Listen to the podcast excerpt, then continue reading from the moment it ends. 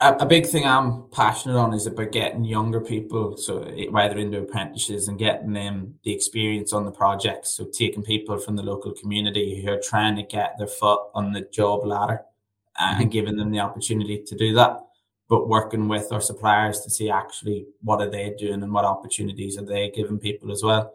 Uh, we've had some great projects where we've had one or two apprentices on it, and I think we should grow that even more uh, mm. because that that's in my mind the giving back, the getting the people that are maybe struggling in school but are very good technically or have the capabilities to be an electrician, a mechanic, or anything like that, giving them the opportunity to get involved in projects.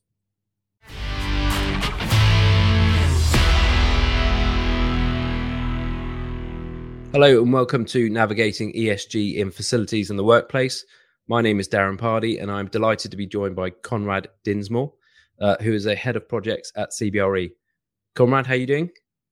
Hi, Darren. Doing good, thanks. Thanks for, for joining us today. Um, so before we get involved in the ESG questions, I've just got five quick fire questions to go through um, about what is your favourite film? Armageddon. Good choice. Uh, favorite song? Oh, changes by the week. Right. Okay. Any that are in your head at the moment? You think are like that? Actually, not. No, I'm terrible at Kenny Rogers, the Gambler. I was listening to that the other day. Actually, I love that song. Uh, favorite band or artist? Picture this. Okay, cool. Uh, favorite place to go in the world can be anywhere or it can be local. Back to Ireland. Back to Ireland. Nice, nice touch. Uh, and uh, do you have pineapple on your pizza? Definitely not. No, absolutely brilliant. I think we'll get on then. Cool. So I saw you at the facility show recently. I thought it was it was great, really interesting talk. Um, and you've actually had quite a, an interesting career. Um, how did you get involved in facilities management? I was quite the anomaly in that I, I chose it as a career of choice. Uh, my dad, or it all started with my dad, who in Ireland has an FM business. So I kind of grew up within it. And once I completed school, university, uh, picked my career or my qualifications around entering FM, decided to move across to London uh, to, to sort of challenge myself in new areas. Uh, started as a graduate in a graduate program and I've just built it up from there. Uh, it's been something I'm hugely passionate about and keen in, not just the project side, but the whole area around FM in itself that I think we are one of, if not the most important part of a building. And mm-hmm. keen to always pursue and progress that. Indeed. And you've also been getting involved in the IWFM, certainly the, the Rising Star side of things. Could you give me a little bit of background about that, please? Yes. So when I was in university, uh, I joined what was then the BIFM at the time. And, and, the mm-hmm. reason for that was doing my dissertation in FM. Being a member meant I was able to get the good practice guides, the white papers that the industry produced.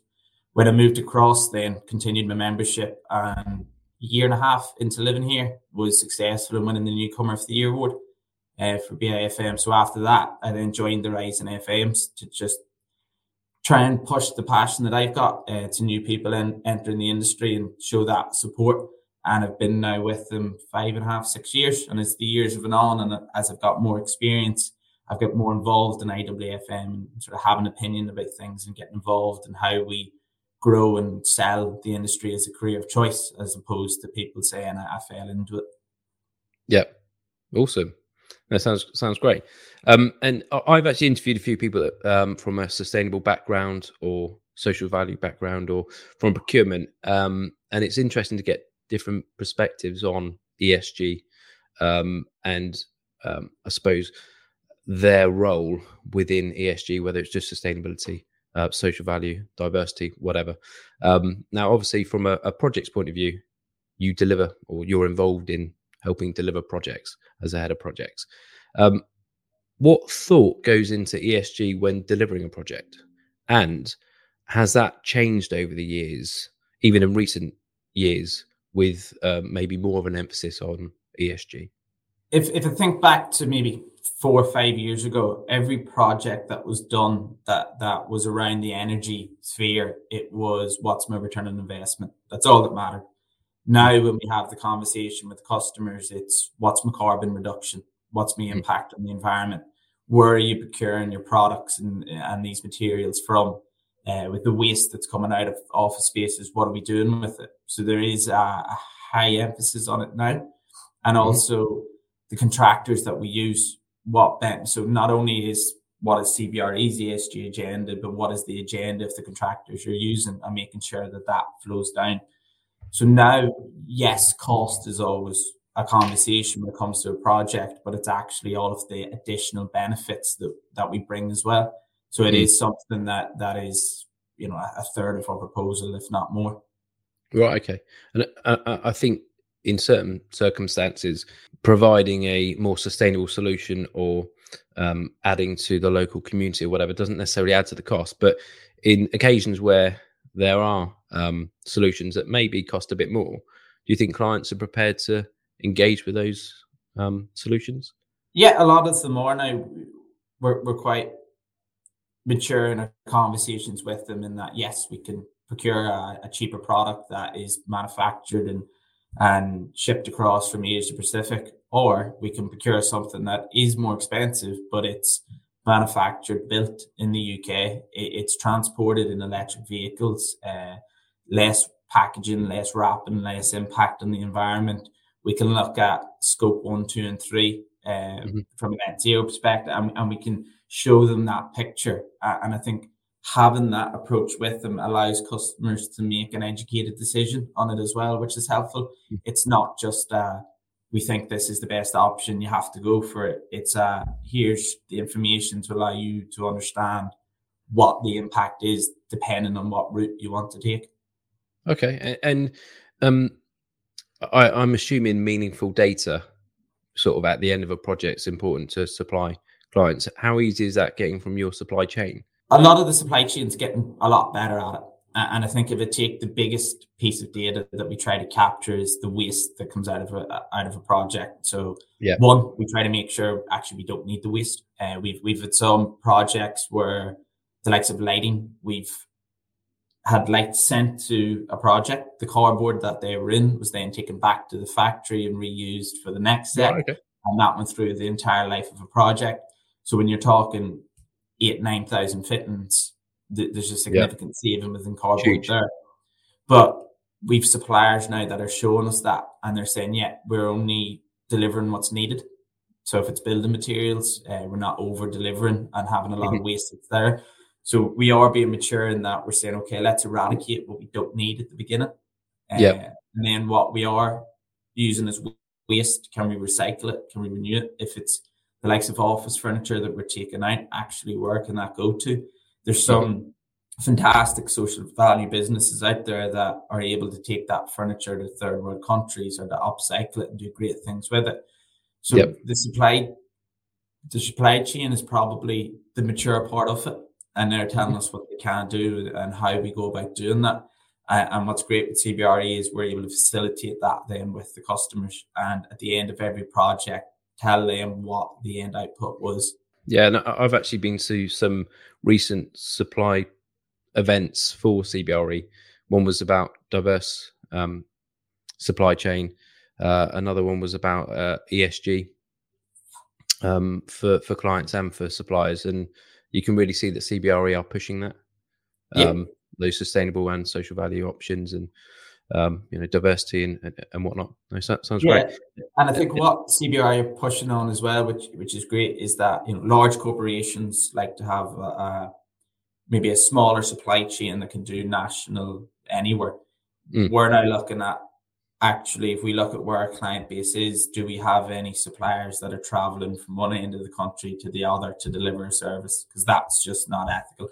So it's mm. about getting then a supply chain that is local and saying, yes, anyone that comes to this site is traveling 20, 30 miles max. Uh, and we can then start to picture and put that out to customers then so they see the benefit. Yep.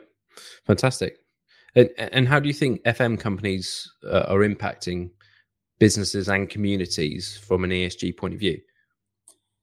Bigger than what's being marketed.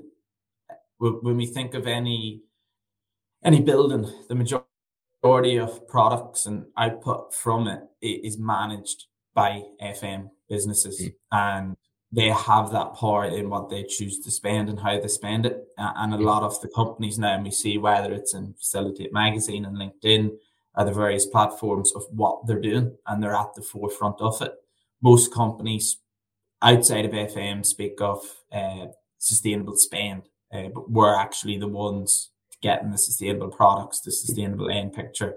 And I think we're doing a lot more for that. And then from a social value side, the amount of businesses now that we're seeing that maybe didn't recognize that they were a social value business to begin with, that mm-hmm. now the FM companies are helping them recognize that and helping them get the classification as a social enterprise. So I think we are at the, at the forefront of it and we are helping companies sort of raise the profile in doing that. So I, I do believe our industry is the forward thinking one of it. Yeah, I mean the FM industry employs so many people as well.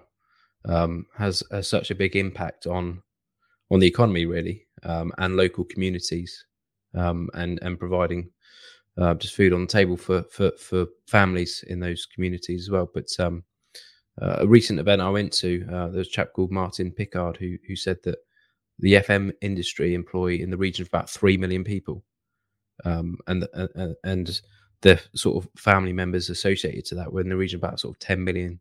So it's it, it definitely has a huge impact. Um, I mean, during some of the projects that you've been involved in, if there was one thing that you could kind of improve to support ESG that's not already been improved, like for example, you mentioned the lighting there with the reuse of the um, of the packaging, um, what would it be?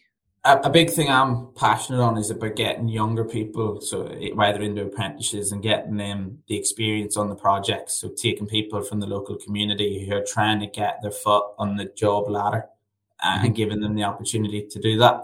But working with our suppliers to see actually what are they doing and what opportunities are they giving people as well. Uh, mm-hmm. We've had some great projects where we've had one or two apprentices on it, and I think we should grow that even more uh, mm-hmm. because that that's in my mind, to giving back to getting the people that are maybe struggling in school but are very good technically or have the capabilities to be an electrician, a mechanic, or anything like that, giving them the opportunity to get involved in projects. Yeah, fantastic. And and what big changes do you think um, will happen over the next few years within FM to support ESG further? Great question. I, I remember five, six years ago being asked what changes do I think I'll see in FM over the next mm. five or six years? And it, yeah, yeah, it's not as far as what I thought, but uh, I think we are going to continue to lead it. Uh, and as the FM industry grows as a career of choice, uh, and I think with the likes of COVID, where we're now at the top table in organizations, mm. we will be the ones that people will look at to say, we, we need to come to you for the support with us. But I do think we'll start to see more mandates being put on, more companies given KPIs and targets to hit for our spend, for the products that we use, for our, our talent pool and the various things. So where now it's a kind of nice to have and people are really trying to make a difference. I do feel it's going to become more mandated that you have to do it. And, and as competition gets tighter, people will put more effort into doing that. So we'll see a natural increase in the development of it. Fantastic. Conrad, that's all of my questions.